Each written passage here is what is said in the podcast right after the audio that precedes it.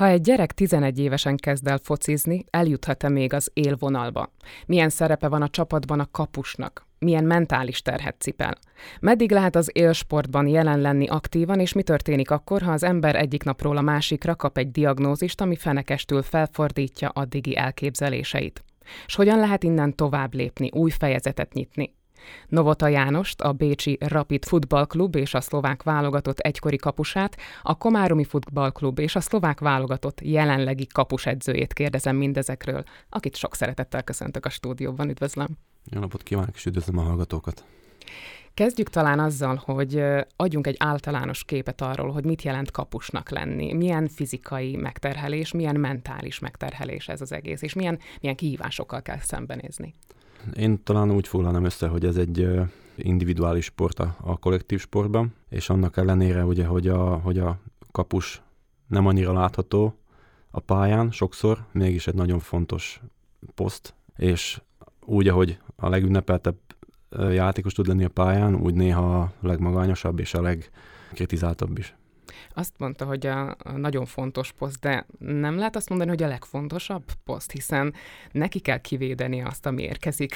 Azt szokták mondani, hogy ha egy jó csapatot akarsz, akkor védj egy jó kapust. Én ennek ellenére nem azt mondom, hogy ez a legfontosabb poszt, mert szerintem az összes poszt nagyon fontos, tehát mindig posztnak megvan a, a sajátossága és a, és a fontossága, tehát ugyanúgy, ahogy a kapus nélkül nem tudna működni a többi játékos, úgy mondjuk egy csatár nélkül is nehezebben működik a kapus, vagy egész csapat, tehát hogy én nem azt mondom, hogy ez a legfontosabb poszt, de nagy fontossággal bír. Hogyan lehet mentálisan hozzáállni ehhez a helyzethez? Tehát, hogy nyilván, amint említette is, gyakran vagy ünneplik a kapust, vagy, vagy pedig a földbe döngölik tulajdonképpen amiatt, mert hát ő engedte be azt a gólt. Tehát, hogy ez, ez, ez milyen, milyen helyzeteket teremt? Hát ez így a saját tapasztalatomból is tudom mondani, hogy ez meg tudja határozni a életünk mindennapját. Jól is tudnak alakulni a dolgok, rosszul is. Nálam volt úgy, hogy napokig rossz kedvem volt bizonyos dolgok miatt, volt úgy, hogy hetekig föl voltam dobva bizonyos dolgok miatt, és amit itt el lehet mondani, tehát nehéz együtt élni egy ilyen, egy ilyen emberrel, mint mondjuk én vagyok, vagy akár egy kapussal, és ezt tudom. Tehát itt hálás vagyok a feleségemnek is, főleg, mert Tudom, hogy nem egyszerű velem sokszor, még most se, de ez egy olyan dolog, ami szerintem egy kapushoz hozzá tartozik. Valahol azt is olvastam, hogy, hogy nem a legkeresettebb beszélgető alany egy kapus emberek számára.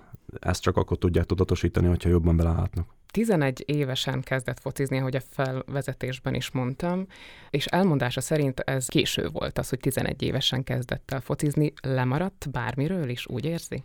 Inkább azt mondanám, hogy most, hogyha így visszavetítem az egészet, nem is az volt késő, talán, hogy, tehát, hogy 11 évesen kezdtem, hanem, hanem elég sokáig nem volt részem olyan, olyan minőségi képzésbe, mint mondjuk a velem egyidős fiúknak ab, akkor még. Most a jelenlegi felállás szerint, vagy, a, vagy ahogy most már van a utánpótlás foci, nem csak nálunk, hanem, hanem szerte a világon is, már sokszor ugye 6 éves, 7 éves fiúk kezdnek focizni csapatokba, stb. Tehát, hogy ezt én kicsit koránynak tartom. Én nem azt mondom, hogy ez rossz dolog, de sokszor észre lehet venni azt, hogy nagyon fiatalon, akár 25, 27, 28 évesen többen abba hagyják a profi focit, vagy kiégnek, és az az miatt van, szerintem túl, túl korán kezdik. Tehát most nyilván mindenki akkor kezdi, amikor úgy érzi, hogy, hogy szeretne focizni, stb., de, de hogyha ezt a kimondottan, ezt a irányított képzést vesszük, akkor szerintem lehet, hogy jobb lenne nem ilyen szűk keretek között vezetni valami felé a gyerekeket. Akkor mi az ideális kor? Tehát tudunk adni egy ilyen meghatározható pontot, amikor végül is ez egy jó korszak lenne a kezdéshez? Ezt csak akkor mondani, hogy van egy ideális kor. Én a ha csak magamat nézem, és amit ugye mondtam, hogy úgy érzem, hogy picit későn volt, lehet, hogyha egy-két évvel hamarabb kezdek, akkor több dolgot meg tudok tanulni, de amint mondtam, tehát nyilván a, a képzésnek a minőség is nagyon fontos, hogy, hogy hogyan edzünk, tehát akkor még nem volt az, hogy kapus edző lett volna, és tehát most nem azokat az embereket akarom bántani, akik edzettek, mert én hálás vagyok nekik, tehát nem erről van szó abszolút, csak gyerekcipőbe járt az egész még és most már ez már sokkal jobban kialakult, viszont néha úgy érzem, hogy most ez kezd át esni a lómás túloldalára igazából, és hogy, hogy már nagyon fiatal gyerekeket próbálunk úgy kezelni, mint hogyha már profi focisták lesznek, de ők elsősorban gyerekek. Tehát, hogy ezzel nem azt akarom mondani, hogy most 8 évesen jó, 9, 10 vagy 11 évesen jó kezdeni, hanem akkor jó kezdeni, amikor azt bármelyik gyerek úgy érzi, hogy focizni akar, viszont még egy bizonyos ideig még próbáljuk őket gyereknek kezelni, és az a legfontosabb szerintem ehhez a beszélgetéshez úgy is készültem, hogy beszélgettem 11 éves focistákkal, hogy mit kérdeznének öntől, és mivel ismerték az ön történetét, az egyik ilyen kérdés az volt, hogy 11 évesen akkor ott tehetségesnek érezte magát. Mert hogy gondolom valószínűleg bennük is motoszkál ez a kérdés, hogy, hogy vajon én tehetséges vagyok, vagy hogy hogy tekintek magamra. Én erre inkább talán úgy válaszolnék, hogy én még 30 éves se tekintettem magam tehetségesnek, tehát hogy igazából nekem a legnagyobb tehetségem az volt, hogy soha nem adtam fő, és hogy mindig, tehát úgy érzem, hogy gyorsan tudtam tanulni dolgokat. De így alapjába véve olyan tehetségem, én úgy érzem, hogy nem volt, mint, tehát egy kapusnak. Az, az volt, hogy magas voltam, gyorsan tanultam, és, és nem adtam föl.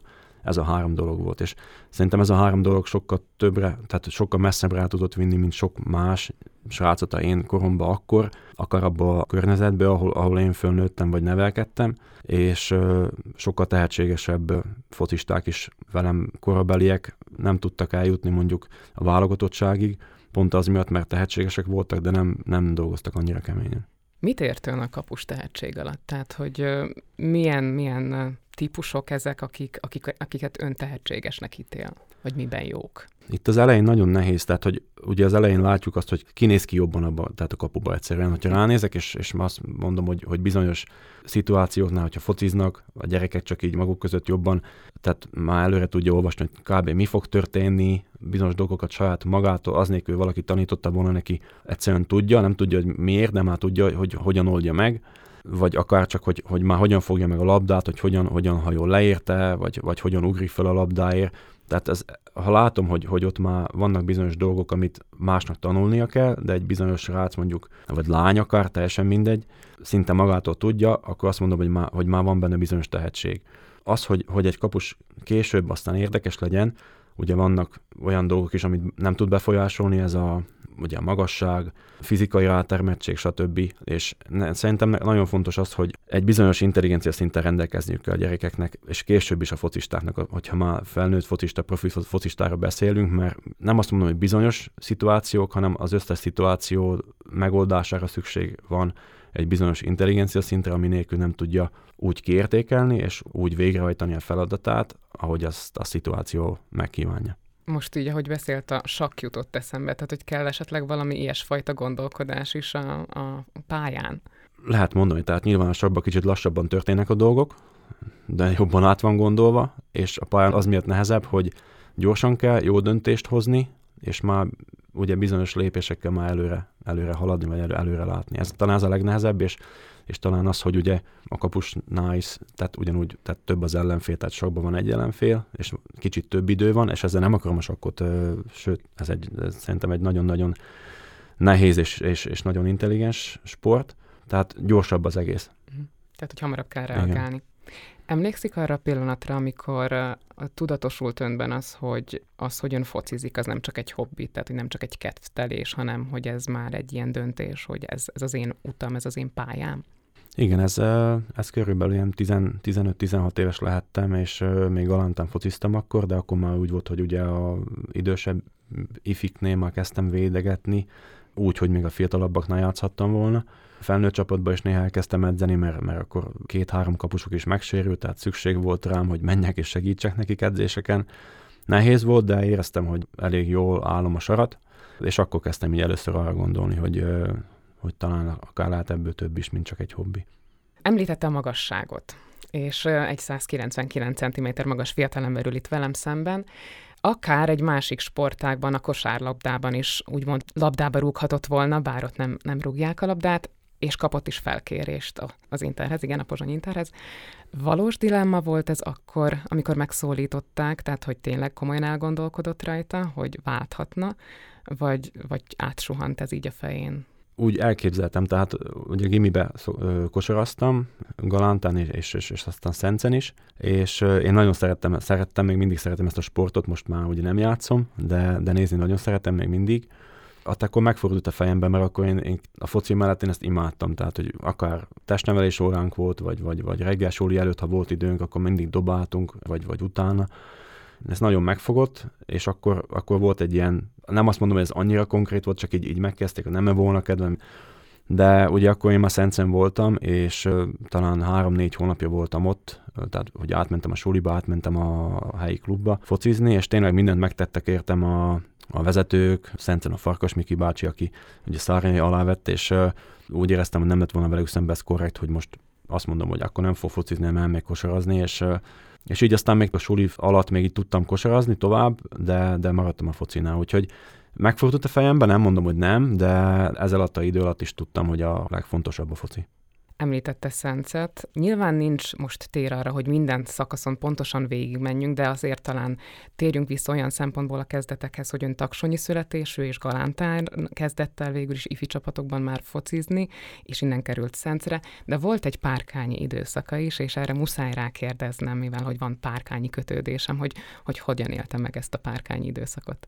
Hát az egyik legjobb időszak volt a karrierem során lehet mondani, mert ugye először úgy mentem focizni, mint hogy katona voltam, ez fél évig tartott, és aztán azután még másfél évig ugye ott maradtam focizni Parkányba, és nagyon, nagyon sok jó barátot tettem szert. Az egyik ilyen fontos momentuma volt az életemnek, hogy, hogy úgy tényleg úgy elszakadtam a családomtól, jó értelemben, tehát hogy nem az volt, hogy most otthon vagyok, és akkor nem merek kilépni otthonról, és, és, és mindent helyettem kell, hogy megoldjanak a szüleim, vagy, vagy a nővéreim akár, tehát hogy ebből nagyon jó volt, és úgy nagyon tudtam élvezni ezt az életet, tehát hogy fociztam, nem hiányzott igazából semmi. Nem is gondoltam, gondolkoztam a holnapon, vagy hogy azután mi lesz, tehát hogy csak csináltam, élveztem, és nagyon jó volt. Említette a Szenci klubot, még párkány előtt, ugye?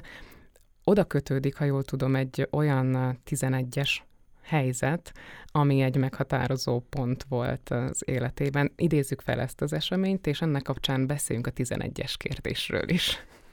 Igen, hát ez, ez ugye kétszer történt meg nagyon rövid időn belül, mert egy hónapon belül, tehát ugye a negyed döntőbe játszottunk a szlovák kupába a Szencel, még akkor Mocsanok ellen, egy ilyen másodosztályú csapat, és ott ugye kettő-kettő volt rendes játék után, idő után, aztán 11-esek, és, és ahogy mentek a 11-esek, senki nem hibázott, és talán a hetedik vagy a nyolcadik sorozatban megfogtam egy 11-est, és mondom, hogy fú, mondom végre, nem akkor most, hogyha belőjük, akkor már tovább jutottunk, és, és igazából tényleg annyi, volt, hogy én ugye félre mentem, ugye kijöttem a kapuból, bement a másik kapus, ellenfél kapus a kapuba, és akkor kiabáltak nekem, tehát a kispadról valami, de nem hallottam, hogy mit, és, és aztán az edző azt, tehát hallottam, hogy, hogy menjek én lőni, de tehát, hogy soha életben nem lőttem 11 szerintem még addig talán egyszer, és hát nem volt könnyű, mert igazából nem volt semmi elképzelésem, mit fog csinálni, hogyan fogom csinálni, csak letettem a labdát, belefújt a bíró ugye a síba, és akkor mondtam, hogy fú, mondom, jó, és mondom, akkor most mi?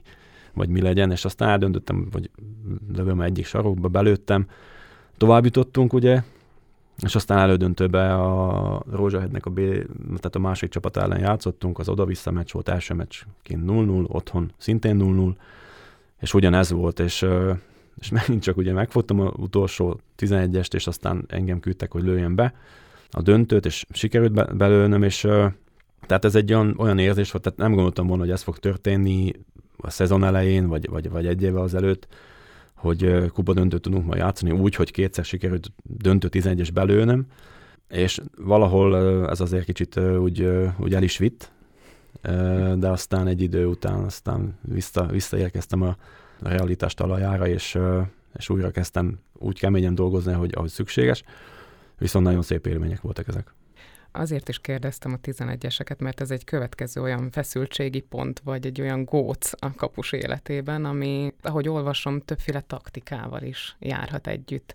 Mi mindent tud megtenni egy kapus, hogy kizökkentse a vele szemben álló büntető, rúgó focistát? Hát elsősorban szerintem azt fontos elmondani, hogy, hogy, hogy ez, a, ez a helyzet a kapus számára előny. Tehát, hogy neki nincs mit veszteni, igazából csak a játékos vesztett azzal, hogy nem lövi be most taktikák, tehát vannak különféle taktikák. Igazából ami első fontos dolog, amit meg kell említeni, szerintem most a szabályok, ugye, hogy minden évben jönnek új szabályok, ami, ami igazából még jobban a kapust hátratatják a 11-es rúgásnál. Tehát a 11-es rúgó tud lassítani, ugye nem állhat meg teljesen, míg rúgja a 11-es, de le tud lassítani, tud gyorsítani, és ez miatt a kapusnak sokkal nehezebb. Tehát mindenképpen úgy kell indulni a 11-es védésnél, hogy az egyik lába a gólvonalon kell, hogy legyen, nem indulhat elő hamarabb, előre hamarabb nem léphet ki előre. Most már az is van, hogy már szinte nem is mozoghat annyira feltűnően a, a gólvonalon, tehát minél jobban nehezítik a kapus dolgát, de ugye itt lép színre a, nem is a taktika, hanem a, hanem a elemzés, és ugye azért le lehet elemezni, hogy melyik rúgó hova lövi szívesebben, hogy lövi, milyen gyorsasága felnéze, lelassít-e, vagy gyorsan fut neki, vagy lassan fut neki, milyen formában van, stb. Tehát, hogy az egy ilyen pillanatnyi, hát csak ilyen idegetnek a játéka. Kicsit ki lehet zönkenteni a játékos, de hogyha valaki nagyon magabiztos benne, akkor nagyon nehéz kizökkenteni egy kapus mindig felkészül egy adott meccs előtt arra is, hogy, hogy megtörténhet egy 11-es párba, és tudja minden játékosról, hogy hogy szokta ezeket rúgni? Persze, például hogy most, hogy ugye a válogatottban vagyok, és most például a Portugáliában játszottunk, ugye ott a portugálok közül, akik keretben voltak, voltak talán 13 akik lőttek 11-est a utóbbi egy vagy két éve. Tehát akkor összeset megnéztem, kielemeztem, hogy hova lövik, hogyan lövik, és uh, nyilván a két-három legfontosabb játékos ugye megmutattam a kapusoknak, tudta, hogy a Cristiano Ronaldo fogja lőni, tudta, hogy kb. hova lövi a utolsókat, de mégis belőtte neki. Tehát, hogy ez már, ez már egy játékosnak a nagysága, vagy a, vagy a minősége, és, és fel lehet készülni, de aztán de igazából tényleg mindig arról van szó, hogy, a, hogy mindig minden a pályán dől el, és, és lehetnek előre elkészített taktikai lépések, vagy, vagy bármi, de, de a pályán, hogyha ez a játékos máshogy gondolja, akkor úgyis máshogy fel kivitelezni. Eljutottunk Párkányig a, a történetében, és ezután, ha jól tudom, Dunaszerdahely és a DAC következett, ami nem volt egy fenékig tejfel időszak, mert hogy a DAC-nak akkor egy nehezebb korszaka volt, ami a vezetőséget illeti, és akkor csapatkapitány is volt. Milyen szerepkörökkel járt ez, mert ahogy olvastam, és akkor többször hivatkoztam arra, hogy olvastam, és mondjuk is el, hogy megjelent egy kötet 2021-ben Bőtti Tanilla írásában, illetve szerkesztésében önről, tehát hogy itt lehet részletesebb információkat kapni a pályafutásáról. Tehát visszatérve a csapatkapitány funkciókra, hogy extra terhet jelentett ez önnek ott? Hát ugye az első évben még nem én voltam a csapatkapitány, Pintati volt, de aztán a másik évben már én lettem, és, és ez nehéz volt nagyon, mert igazából nagyon sokszínű csapatunk volt, ami a nemzetiségeket, meg a származásokat illeti. Ezt nem volt egyszerű így, így, így összetartani, tehát hogy emellett ugye voltak, a, voltak anyagi problémák a klubban, sőt az volt a baj, hogy valakinek valakinek fizettek, van, akinek nem fizettek, tehát hogy, hogy nehéz volt, húzódtak ezek a dolgok, van, akinek később fizettek, van, akinek egyáltalán nem fizettek, és aztán ugye jöttek a vereségek a első, mit tudom, fél év után, amikor nagyon jól teljesítettünk, és ez nagyon nehéz volt. Mikor már visszagondoltam, akkor mondtam is, hogy nem kellett volna talán elvállalnom ezt, hogy én legyek a csapatkapitány, mert szerintem megnehezítette ez a, ez a én dolgomat is. Ilyenkor van választás az embernek? Tehát, hogy amikor felkérik, akkor mondhat nemet is?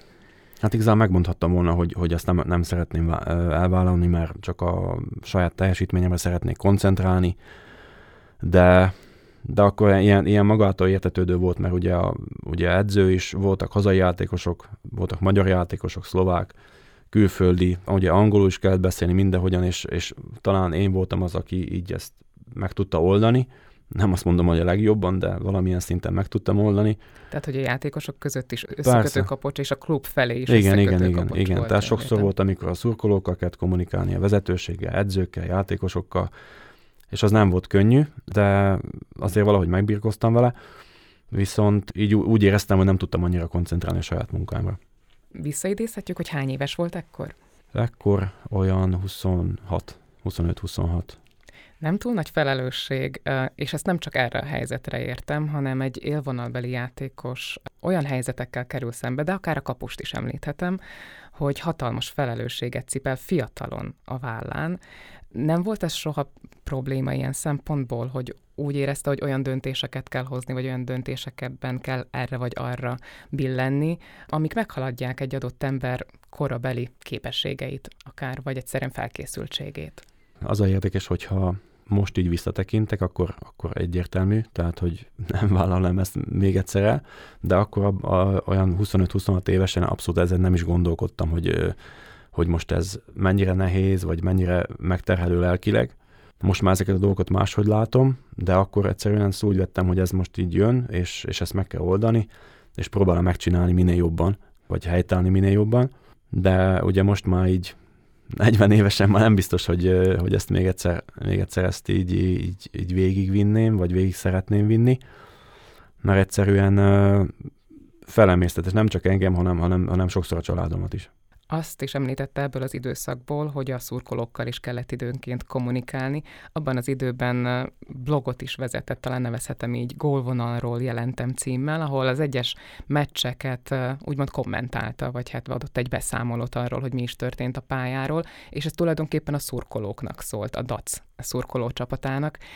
Hogyan látja a, a klub és a szurkolók kapcsolatát, akár a DAC szempontjából, akár máshol, mert ugye a Bécsi csapatnál is ez egy fontos, fontos szempont akár, vagy fontos klubja van, és szurkolócsapata. Tehát, hogy hogy látja az ideális kapcsolatot mondjuk egy, egy szurkolótábor és a klub között?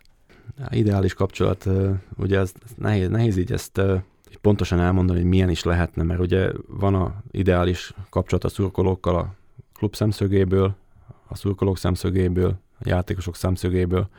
Talán az a, az a ideális, hogy tényleg a, az a fontos, hogy a szurkoló mindig támogassa a csapatot, a klubot, de egyszerűen bizonyos szituációkban meg kell érteni a szurkolót is, hogy egyszerűen ki kell, hogy nyilvánítsák a érzéseiket, vagy azt, hogy mit gondolnak bizonyos helyzetekről, vagy szituációkra, amiből akár a csapat, vagy akár a klub került.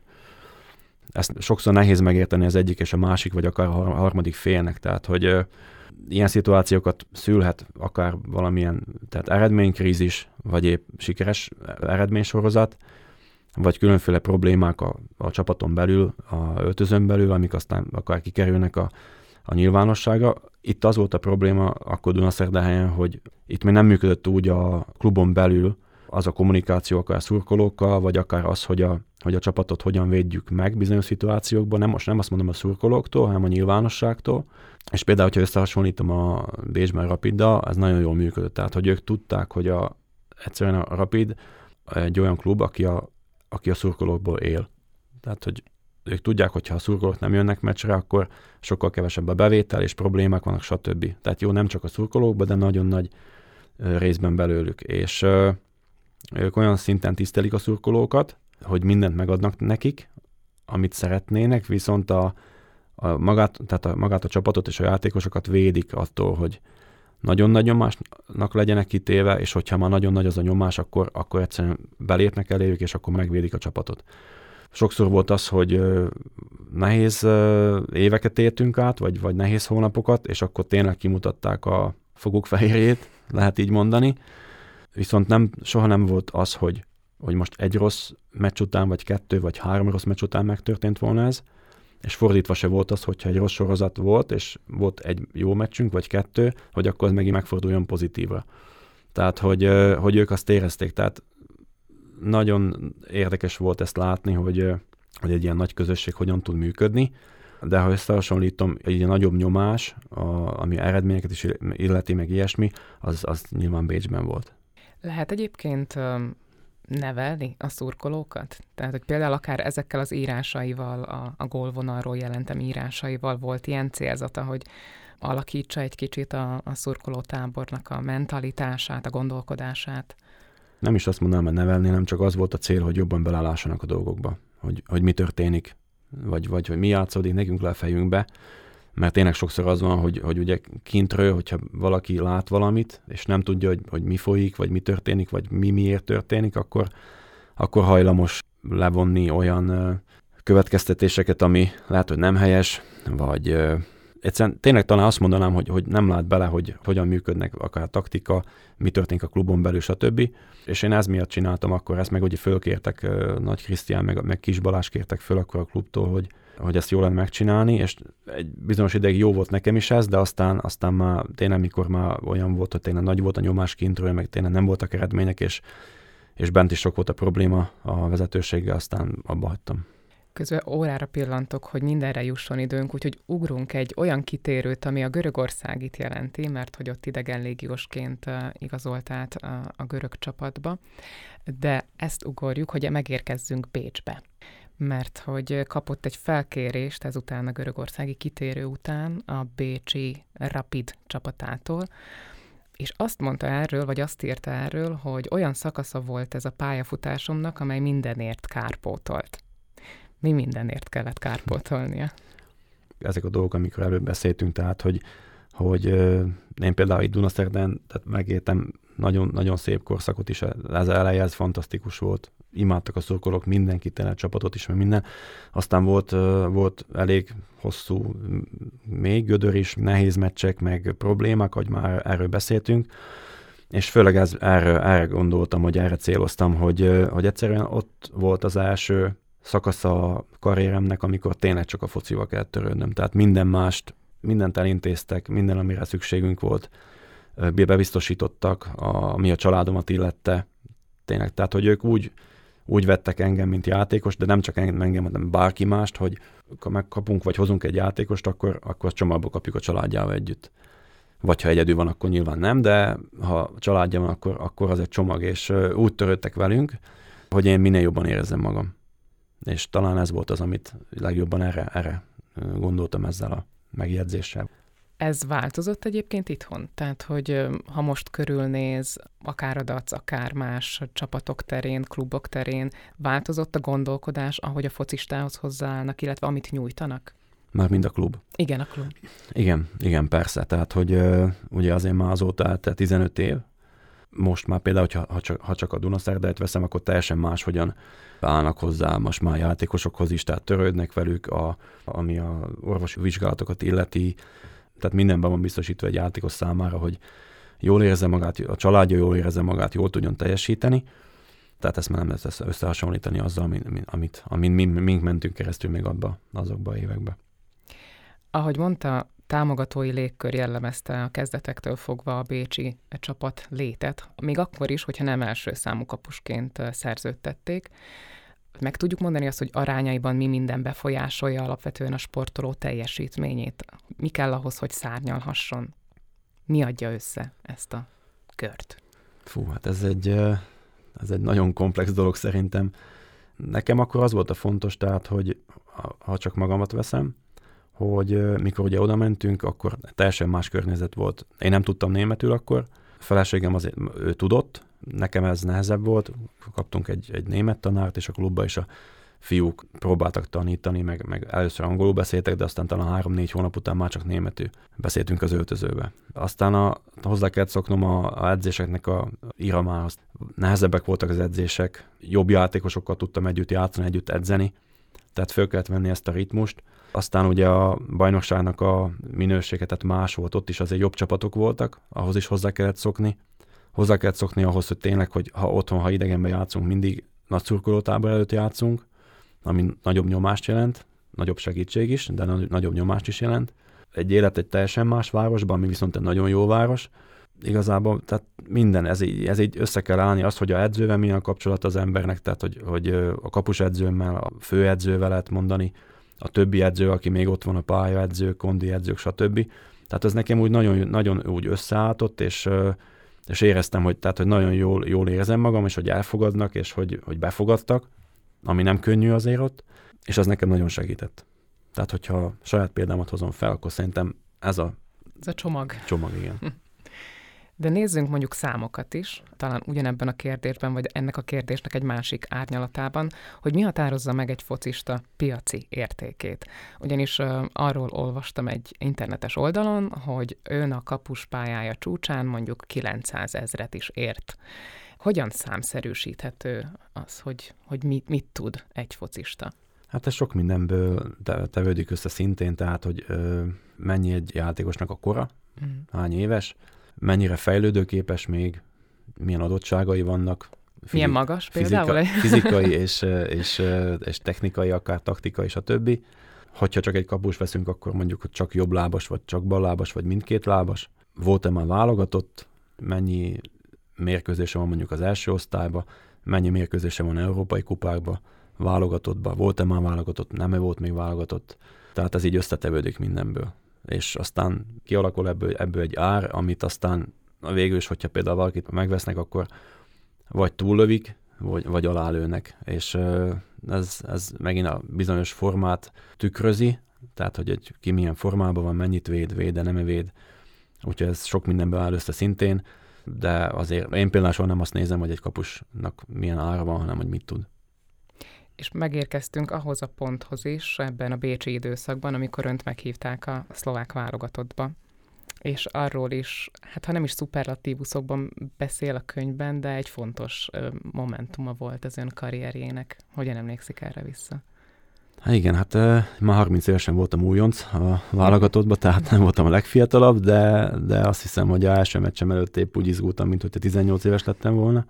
Igazából úgy vettem, hogy ez, a, hogy ez egy ilyen elismerés a addigi munkámért, és az, hogy, hogy tényleg akkor jól ment a klubcsapatnál és a Rapidnál, és nagyon boldog voltam az miatt, hogy, hogy igazából mindegy, mindegy volt, hogy most 30 éves vagyok, vagy 25, vagy 20, hogy behívtak, és ez ilyen elismerés volt számomra. Négy évig voltam aztán még a, még a válogatott tagja, és nagyon jól éreztem magam minden, tényleg mindig minden összetartáson nagyon jó volt. Sok volt, mert, mert tényleg ugye sokkal többet voltam el a családomtól is, így emiatt nekik is nehezebb volt sokszor, de, de tényleg ez egy fantasztikus időszak volt. Ott ö, olyan ö, focistákkal játszott együtt, akik mondjuk Liverpoolban is játszottak, és azok nagyon más szint hoznak be ilyenkor egy, egy csapatba, akik, akik nemzetközi fronton is ö, olyan csapatoknál játszanak, amik tehát klasszisok.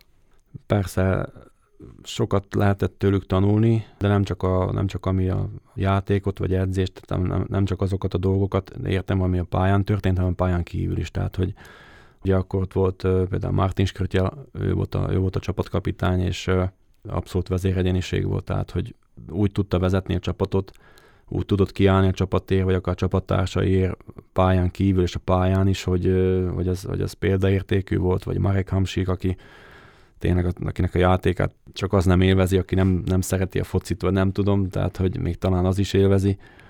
Nagyon sokat mindent meg lehetett tőlük tanulni az, hogy, hogy tényleg, hogy azért hova jutottak el, és hogy milyen emberek maradtak, az azért szerintem nagyon fontos, és ez főleg, főleg, főleg a Marika érvényes, hogy most ugye kollégák is vagyunk a válogatottnál, és, és ugyanaz az ember ül mellettem, vagy velem szembe, mint aki volt mondjuk tíz éve, vagy még akár előtte is, de előtte ugye nem ismertem, tehát hogy, hogy megmaradt embernek, és jó, természetesen más körökben mozog, meg mozgott, de, de teljes mértékben egyszerű ember. De a bécsi időszak is véget ért, és az utolsó klub, akinél játszott, az a Debrecen volt, és itt kapta azt a diagnózist, ami végül is ketté törte az, a kapusi pályafutását. De ahogy olvastam erről az ön tolmácsolásában, úgy tekintett erre a, a diagnózisra, mint egy lehetőségre. Tehát, hogy sokan húzzák azt az időszakot, hogy lemondjanak az élvonalbeli játékról, önnek pedig egy döntés, tehát, hogy rá volt kényszerítve egy döntésre. Jól, jól érzem, vagy jól olvastam? Igen, hát ugye első, mikor először hallottam, és, és így közölték velem ezt, akkor persze azért ez nem volt mindegy, meg, meg megérintett nagyon is, de aztán pár hét, pár hónap után már, már tényleg úgy, úgy vettem, hogy, hogy így sokkal jobb volt befejezni, mint, mint úgy, hogy már tényleg már kintről szólnak be, hogy már elég volna, mert már nem néz ki jól az egész. Úgyhogy aztán ugye jött a, jött a edzésködés, és ilyen dolgok gyorsabban el tudok engedni, például a feleségem ebben más. Tehát, hogy ő jobban ragaszkodik bizonyos dolgokhoz, ami, ami, ami nem rossz dolog, mert szerintem itt így tudjuk egymást kiegészíteni. Viszont nekem meg az miatt könnyebb így, mert mivel nem ragaszkodok dolgokhoz, itt, itt sokkal könnyebben tudok váltani. És ez fontos volt nekem a, ugye a karrierem során, hogy mivel, hogyha valaki focista, az nem tudja, hogy holnap hol lesz, még akkor is, hogyha tegnap nem tudja, hogy hol volt. Úgyhogy ez, ez nekem így könnyebb volt, neki nehezebb volt, de aztán most már az érdekes, hogy így a évek során ő nagyon megedződött mellettem, én is mellette, sok mindenbe, nagyon, meg kicsit fölgyorsultam, mert nagyon lassú vagyok. Kapuské. De nekem ez, ez nagyon fontos volt, hogy, hogy így könnyebben tudtam előrelépni, meg előre tekinteni. Mivel most a beszélgetésben lezártunk egy szakaszt, ezért jöjjön egy úgymond meglepetés, mivel hogy múlt héten volt a születésnapja, és bár nem születésnapi köszöntő, de, de jöjjön egy bejátszás. Novota Janit akkor ismertem meg, amikor még a Szent kapusa volt. A Szencieknek volt akkor egy emlékezetes kupamenetelésük, amikor Jani a 11-es parbajokban nem csak kivédett büntetőket, hanem értékesítette is őket, és ekkor ismerte meg őt az egész ország. A mi pályafutásunk nagyjából egyszerre indult, neki kapusként, nekem pedig újságíróként, és amikor a DAC kapusa lett, én akkor kezdtem el DAC meccsekre járni, úgyhogy elég közelről figyeltem azt az időszakot, ami egy nagyon érdekes, feledhetetlen, nem mindig pozitív, de mégis hosszú ideig emlékezetes időszak volt. Ennek a bizonyos 2008-as ősznek a végén készítettem Janival először hosszabb interjút, nyugodt körülmények között egy kávézóban beszélgettünk, és az interjú után volt lehetőség egy kis kötetlenebb, ilyen baráti beszélgetésre is. Én akkor erre gondoltam, hogy egyszer erről a srácról szeretnék írni egy könyvet. Ezek után én egy kicsit úgy is figyeltem a pályafutását, mint hogyha egy könyv fejezeteit olvasnám, vagy mintha egy könyv fejezetei következnének egymás után és ez a gondolat továbbra is ott volt a fejemben, és nem tettem le róla, bár ő akkor még erről nem is tudott.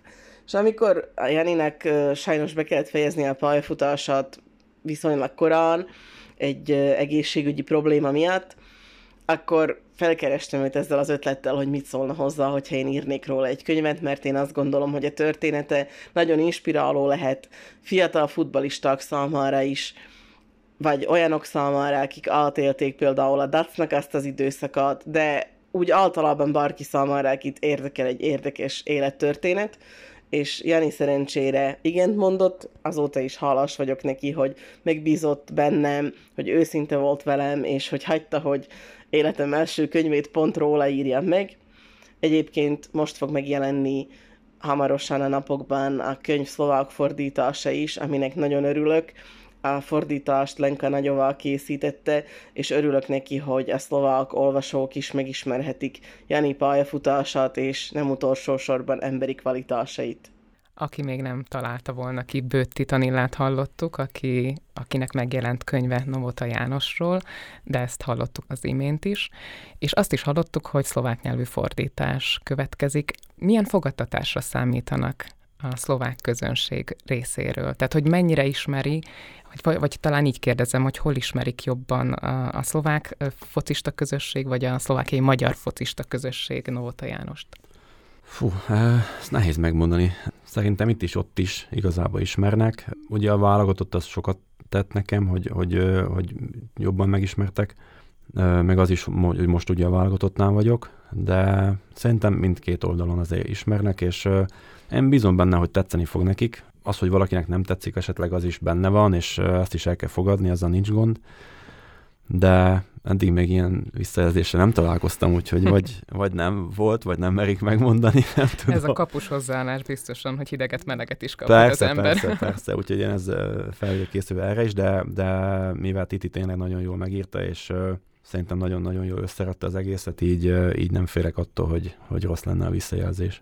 Mivel nagyon kevés időnk maradt már hátra, ezért a, az edzői korszakról már csak keveset tudunk beszélni, viszont van egy fontos része ennek, tehát hogy miután letette a labdát, vagy elengedte a labdát, azután edzői tevékenységekbe fogott bele, jelenleg, ahogy említette a válogatottnál, viszont edzette a női válogatottat is, és ez egy fontos állomás volt, ahogy még lehetett olvasni ebben a könyvben, mi volt a legérdekesebb, izgalmasabb ebben az időszakban? Hát ez, ez így egészben, egybevéve nagyon érdekes időszak volt, mert ott tanultam meg igazán szerintem azt, hogy hogyan kell profi módon dolgozni egy, egy edzőnek, egy kapus edzőnek. Nagyon jó kollégáim voltak ott, a Peter Kopuny és a Mihály Vihorik, akik tényleg minden apró dolgot megmutattak, hogy hogyan kell fölkészíteni a csapatot, vagy akár kapusokat a meccsre, videók alapján, mit hol keressek, hogyan csináljam, hogyan rajzoljak, animációkat készíteni, stb. stb. Tehát nagyon sok mindent. Emellett én próbáltam belevinni azt a tapasztalatot, amit szereztem a évek során a pályán, és azért a pályán kívül is, azt, aztán már, hogyha már ugye azt hiszem, hogy két éve már edző, edzősködtem már, vagy másfél éve, és főleg az, hogy tehát, hogy itt nem férfiakkal, hanem nőkkel dolgoztam, tehát, hogy nagyon hasonló volt, de nagyon sok mindenben más. Voltak előítéletei? Már olyan szempontból... Először, nem... tehát, hogy először nem, mikor először megmondták, föl, fölkértek rá, akkor, akkor voltak. A másik dolog az volt, hogy mit fogsz rá szólni a feleségem, tehát, hogy aztán hazamentem. És uh, megmondtam neki, aztán mondta, hogy megnézni a csapat, csapatképet, és aztán azt mondta, hogy rendben van. De, de, de igazán tényleg ő is nagyon jól lát hozzá, tehát hogy nem tudom, hogy na, hát kevés feleség lett volna, aki azt mondta volna szerintem, hogy oké. Okay. Viszont tényleg úgy tekintettem, hogy egy, hogy egy jó lehetőség, és hogy sok mindent tanulhatok belőle, és tényleg azt is megtanultam, hogy hogyan kell kezelni bizonyos problémákat pályán kívül, beszélgetésekkel, hogyan próbálj belelátni a kapusok fejébe, és ott a, ott a nőknél ez nagyon-nagyon nagyon fontos volt. Könnyebben kommunikálnak a női kapusok? Könnyebben, egyenesebb, egyenesek, ez a nincs gond, de hogyha valami megoldást kell találni, akkor néha, néha kicsit én nem lehetek velük, velük sok mindenben teljesen egyenes, tehát hogy inkább körbe kell írni a dolgokat, és aztán úgy megoldani, a férfiaknak máshogy van, az meg van mondva, és tehát... Dolgozt fel. Igen, igen, a, nő, az, a nőkkel azért más, a nőkkel fel kell dolgoztatni. Tehát, hogy kesztyűsebb kézzel kell bánni, akár kapus kesztyűs Igen, nagyon kesztyűs kézzel, igen. Még egy utolsó kérdés a válogatotti edzősködéssel kapcsolatban, hogy ha jól tudom, vannak olyan kollégák, illetve vannak olyan focisták, akikkel még annó együtt volt a válogatottban, hogy ez milyen helyzetet szül, hogy most kapus edzőként van jelen, akkor meg játékos társként tulajdonképpen. Hát egyik Martin Dubravka, tehát a kapusom, úgyhogy első összetartáson ez nagyon furcsa volt számomra, nagyon. De mindjárt így, tehát így, így kialakult ez alatt a év alatt az egész, hogy, hogy hogyan működünk, és, és aztán hozzászoktam. Tehát ugyanúgy volt néhány játékos is, vagy van még játékos a csapatban, akivel együtt voltam válogatott. Tehát először ilyen furcsa volt, de, de nagyon jól veszik a dolgokat, tehát hogy nem, nem problémáznak, és teljes mértékben elfogadták azt, hogy én most már edző vagyok, viszont én pedig nem, nem, nem érek vissza ezzel a, ezzel a helyzettel, úgyhogy a lényeg az, hogy együtt legyünk sikeresek. Hogy ezt még kibontsuk, azt hiszem vissza kell majd hívnom egy következő beszélgetésre, mert sajnos az időnk lejárt. Novota Jánost, a Bécsi Rapid Futball Klub és a szlovák válogatott egykori kapusát, és a Komáromi Futball Klub és a szlovák válogatott jelenlegi kapus edzőjét köszönhettem itt a stúdióban. Örülök, hogy befáradt. Köszönöm szépen a meghívást.